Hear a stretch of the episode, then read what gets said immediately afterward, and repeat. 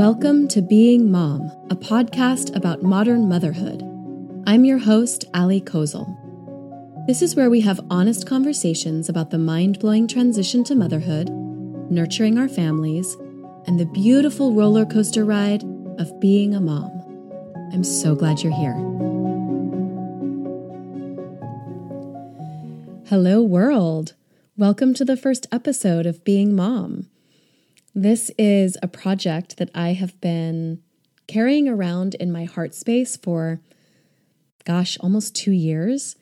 And I feel so happy to be bringing it out into the world and into your ears today. So thank you for being here. I think a good place to begin is with my introducing myself. So, hello, my name is Ali Kozoll, and I live in Southern California with my husband and our son. He is seven years old. Actually, that's not true. He's seven and three quarters. That's important to him. So he's seven and three quarters.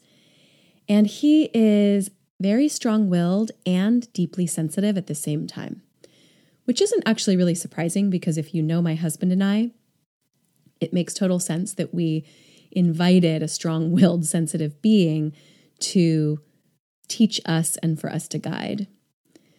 So, our son is also charming and funny and generous and precocious, curious, creative, and actually super chatty, especially when you get to know him. He'll just chat and chat and chat. He's all around a really wonderful human being, and I feel very lucky to be his mama. Even when he's pushing my buttons, he really knows how to do that. so, being on this motherhood path has been one of the most challenging and humbling experiences of my life.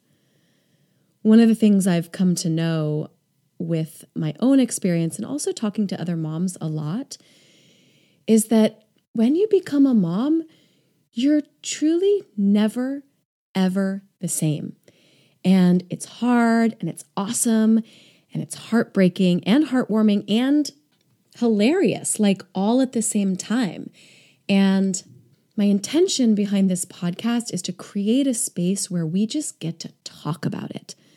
Because, especially early on, but it still remains true to this day, when I have the opportunity to hear from other moms about what it's been like to become a mom, to be a mom, to navigate this journey, I feel so much less alone in it. And I think that, you know, one of the things that we all crave, mom or not, is just a sense of belonging and connection to the greater motherhood community. So, this podcast is a space where we are going to share the stories of being mom. To me, mom stories are so deeply human that they have the potential to remind us of the beauty of humanity. And I don't know about you, but that is becoming more and more important for me all the time. So I'm going to start us off by telling you one of my motherhood stories. So, my transition into motherhood was not smooth. And that's the story that I'm going to share with you today, which is the story of my son's birth. So I'll start this by telling you that I was very lucky to become pregnant quite quickly after we started trying to conceive. And I was also lucky to have a relatively smooth and easy pregnancy until I reached 37 weeks and I was preparing to go to my 37 week appointment with my OBGYN. And at this point, I was still working. It was actually the second to last day that I was meant to go to work before starting maternity leave. And I got dressed and I was getting ready for work, and I actually happened to ask my husband if he wanted to come to this appointment with me, which was not totally typical just because at that point in pregnancy I was going every week and he didn't make it a habit to come to every single appointment. And he actually said no at first. And then as I was walking out the door, he changed his mind and said, You know what? I'll actually come with you. So we went. And when I got there, they, as usual, took my blood pressure and they found that it was uncomfortably high. And I'll never forget how quiet and rather pensive my doctor became. And he said, You know, it's good that you're at 37 weeks. However, it would be really nice if we could keep this baby in for a couple more days. And I remember thinking, I'm sorry, days? Because, you know, this was the end of January and I was expecting to have a baby in February. In fact, we were thinking maybe we would have a Valentine's Day baby. So at this point, it was like, oh, oh, this is something's happening here. and so I said, oh, well, you know, I'm actually still working. And he said, yeah, well, we're going to make yesterday your last day. And so then it was clear that things were not going to go as we had maybe expected. and so I quickly got into contact with work and let them know that the in person meetings that I was meant to have needed to be rescheduled to the phone because I was going to basically be going on bed rest. And my doctor's intention was that we would hopefully keep the baby in for a couple of more days before considering induction. So he then recommended that we actually go across the street to the hospital just as a precaution to do a non stress test to make sure that our baby was doing fine. So we did that and my son was totally chilling in there. My fluid levels were fine. There was no indication of him being in distress at all. And then they sent me up to labor and delivery and hooked me up to a blood pressure monitor and found that it continued to be high. My blood pressure was continually high. And so they added a liquid blood pressure medication to hopefully bring it down because when your blood pressure increases, you are at much more risk for seizure and, you know, other issues. So, with this liquid blood pressure medication, my blood pressure did not come down. And it was at this point that my doctor finally told me, You're not leaving here today without delivering your baby. And I remember these words ringing out so loud. It was stunning and unbelievable. And unfortunately, I was, as I mentioned, only just about 37 weeks. And so I wasn't dilated at all. So inducing labor would have been a major uphill battle. And paired with my rising blood pressure, the nurse said to me, you know, usually I am all for supporting a woman in her choice to labor naturally and to birth vaginally. But, honey, even with an epidural, pain causes spikes in blood pressure, and you can't afford to have those right now. So, at this point, my husband and I took a little bit of time to just discuss our options. And ultimately, we decided to move forward with a cesarean birth because what we imagined is that I would be induced, and then because my body was not prepared to labor at all, that it would be a long, exhausting process. That because of the added complication of my blood pressure, could end in a cesarean birth anyway. So that's how we landed in a place that was so contrary to our original intentions. And once we had decided to move forward with the cesarean, I went through every emotion. I was laughing, I was crying, I felt angry and disappointed. At the same time, I was feeling, you know, elated and excited and curious while also feeling terrified and a little bit in denial.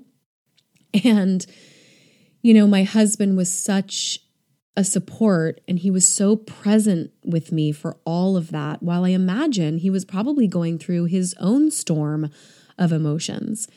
And actually, there's this picture of me that I assume he took of me sitting in the hospital bed, and you can see on my face that I just have so much emotion rolling through me. And at the same time, I am holding my phone because I was texting with work, like saying, sorry, I can't meet with you today or tomorrow because uh, I'm having a baby.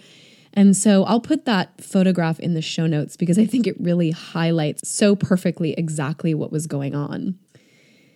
So at this point, my amazing nurse, Jenny, talked me through every step of the preparation process because I was feeling so terrified. I had never had surgery before. And eventually I got the epidural and, you know, lost the feeling in my lower body. And it was actually quite painless, except that right towards the end, I felt this intense tugging and pulling sensation in my lower abdomen. And not long after that, suddenly this loud cry from my son entered the space.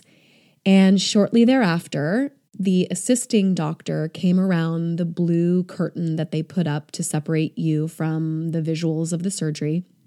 He came around the curtain holding my son, who had this little face that was like, What is going on? Why am I out here? And then my husband went to help and cut the umbilical cord. And then, you know, they brought him wrapped up in a little blanket, and I got to see him a little bit more and give him a few kisses. There's another really cute picture of the three of us, which I will also post in the show notes. And then my son went off with my husband to do all the testing while they finished up my surgery. And then finally, they wheeled me into the recovery room to wait for the feeling to return to my lower body. And here came my husband and my son, and I got to hold him for the first time. And I was just so overcome with complete awe. And I was just, you know, yes, it was love, but it was more just like, whoa. I had been building a relationship very consciously throughout my pregnancy with this being that I was carrying in my body. And then suddenly, there he was. And I got to put him skin to skin. And that was the beginning of my mothering journey. We stayed in the hospital actually for, gosh, almost a week because they were very concerned. They continued to stay very concerned about my blood pressure, which unfortunately did not come down after I gave birth. And while we were in the hospital, I had a really adverse reaction to some of the pain medication that I was on. And you know, for anybody who doesn't know, a cesarean birth is actually a major abdominal surgery. So they cut through layers and layers of muscle. And so I had very little ability to move around on my own with ease. And there was this moment where my husband had left the room. I actually have no recollection as to where my son was, whether he was in the room or somewhere, you know, with in the nurses area. And I got myself up successfully to go to the bathroom.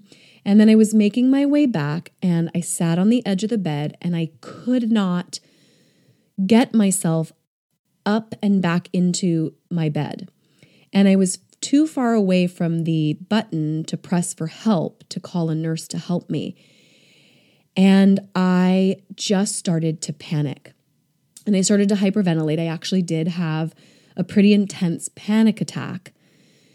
And at the same time, I had been coming off of the pain medication, which had been giving me the best way that I can describe it was that I was having like hallucinations that made it feel like I was having memories that weren't my own. It was like I was having deja vu, but I couldn't quite figure out what I was remembering or if it was even my own memory. That's the best I can describe it. And so this panic attack and sort of like vague hallucinations were happening, and I was completely alone in the room. And right about that time, when I really thought I might not make it, my husband came in the door and I was just panicking. And I, you know, I grabbed him and I said, I can't, I can't, I can't, I can't, I can't. And he said, What do you need? What do you need? What do you need? And I said, I don't know, I don't know. And then he went and got a nurse and they finally came in and realized that maybe I needed some gentler pain medication to help me through the transition of leaving the intense pain medication, then just going straight down to zero. So my experience in the hospital was one of the first inkling that I was starting to lose myself. I didn't get a lot of breastfeeding support. And, you know, because I birthed basically three weeks early, my milk production did not come with ease. And nobody came to support me to make sure that my son was latching properly so as to stimulate my milk production. So I thought I was breastfeeding for four or five days when really he wasn't actually getting a lot of nourishment. And he actually ended up losing almost a pound. And he, so we went, when we went home with him, he was under six pounds. And um, additionally, because he wasn't getting enough milk, he actually developed jaundice because he didn't um, he didn't pass the bilirubin that was necessary to prevent the jaundice. So when we went home, he actually had to be on light therapy for several days. And it was really chaotic because we had to take him back to the hospital to get this bilirubin level checked every single day and it just like wasn't working and wasn't working quickly enough and so there was just all this stress around it. You know, I continued to have trouble breastfeeding. I was recovering from this major surgery and it was really really tough. Um and to make matters even worse, I was actually just starting to get into a rhythm with the breastfeeding when I developed food poisoning and if you've ever had food poisoning, you know that it is an intense stomach experience. And because I'd had surgery, the intensity of what my body was going through was heightened because I would anticipate the intense pain of, you know, throwing up, which is something that happens like through your stomach. So at that point, I really lost some ground in the breastfeeding, and it just continued and continued to be an uphill battle from there to the point where we, you know, started to have to supplement so that my son could get over the jaundice. He finally did, of course, and um, you know, started to gain weight. And I, in those first couple of weeks, it took him some time to gain the weight. And I would, on a consistent basis, be putting him in the car and taking him down to a local new mom support place to weigh him because I, I became incredibly anxious about him gaining weight. And that really set the stage for my journey of developing postpartum anxiety at first, which, because it went untreated for a tremendously long time, developed into postpartum depression. And I have told my postpartum depression story publicly before. And so I'll put a link to that story in the show notes if you're interested in hearing more about that. But that is the story of my becoming a mom.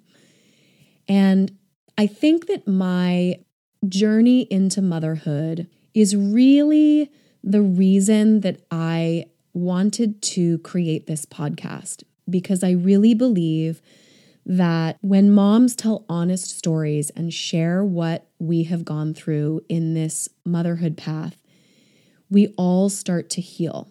I don't care if you had a baby five minutes ago or you are mom to adult children. Like the experience of being a mom is so intense, and the highs are high, but the lows can feel so low. And we can feel really desperately alone. And it's in those moments, especially, that moms have to get real. Because when we get real with one another, we can't possibly feel as alone because we heal the worry wheel, the worry wheel of whether or not we're doing a good job or whether we're the only ones experiencing some huge challenge or you know, whether or not ours is the only child who says weird stuff in the middle of the grocery store, right? Like, we're all on this journey of raising what we want to be the happiest, healthiest humans possible. And because it's so hard, we need one another. We do. Because if you're anything like me, You want to feel like you're on this wild ride together with others because that's what it is. Motherhood is like a beautiful roller coaster. It takes us up and it takes us down and it turns our hearts upside down. And it's thrilling, but it's also terrifying sometimes. And so let's hold hands. Let's hold hands and ride this wild ride together. I don't want to ride alone. And so I'm inviting you to come with me. That's what this podcast is. It's my invitation to be together on this path of motherhood. You know, storytelling, I believe, is one of the most intimate forms of expression because it not only frees the teller, but also the listener. So when you're listening here, you're going to hear stories about pregnancy and birth and the postpartum period and beyond. And we'll talk about how life and love shift when we add babies and kids, both young or older, into the picture. I think basically my ultimate desire is to give voice and expression to the stories that women hold. And in this case, mothers, because we are filled with so much wisdom. And so before we wrap up, if you are excited about this podcast, and I hope that you are, please take a moment to subscribe so that you never miss an episode. They'll just pop up wherever you listen to podcasts. So that's it for now. Until next time, bye. Thank you for listening to the first episode of the Being Mom podcast. Tune in next week to hear a conversation with a mom who I find incredibly inspiring in the way that she really lives according to her values. Don't miss it. And if you liked this episode, there is an easy, free way to support it, which is to share it with a friend or family member. And don't forget to head over to beingmompodcast.com slash show notes to find all the photos and links that I talked about in today's episode. Talk to you next week. Y'all, I forgot to mention that we have a two year old. He's a cattle dog, Australian Shepherd mix named Blue, and we love him so much. Bye.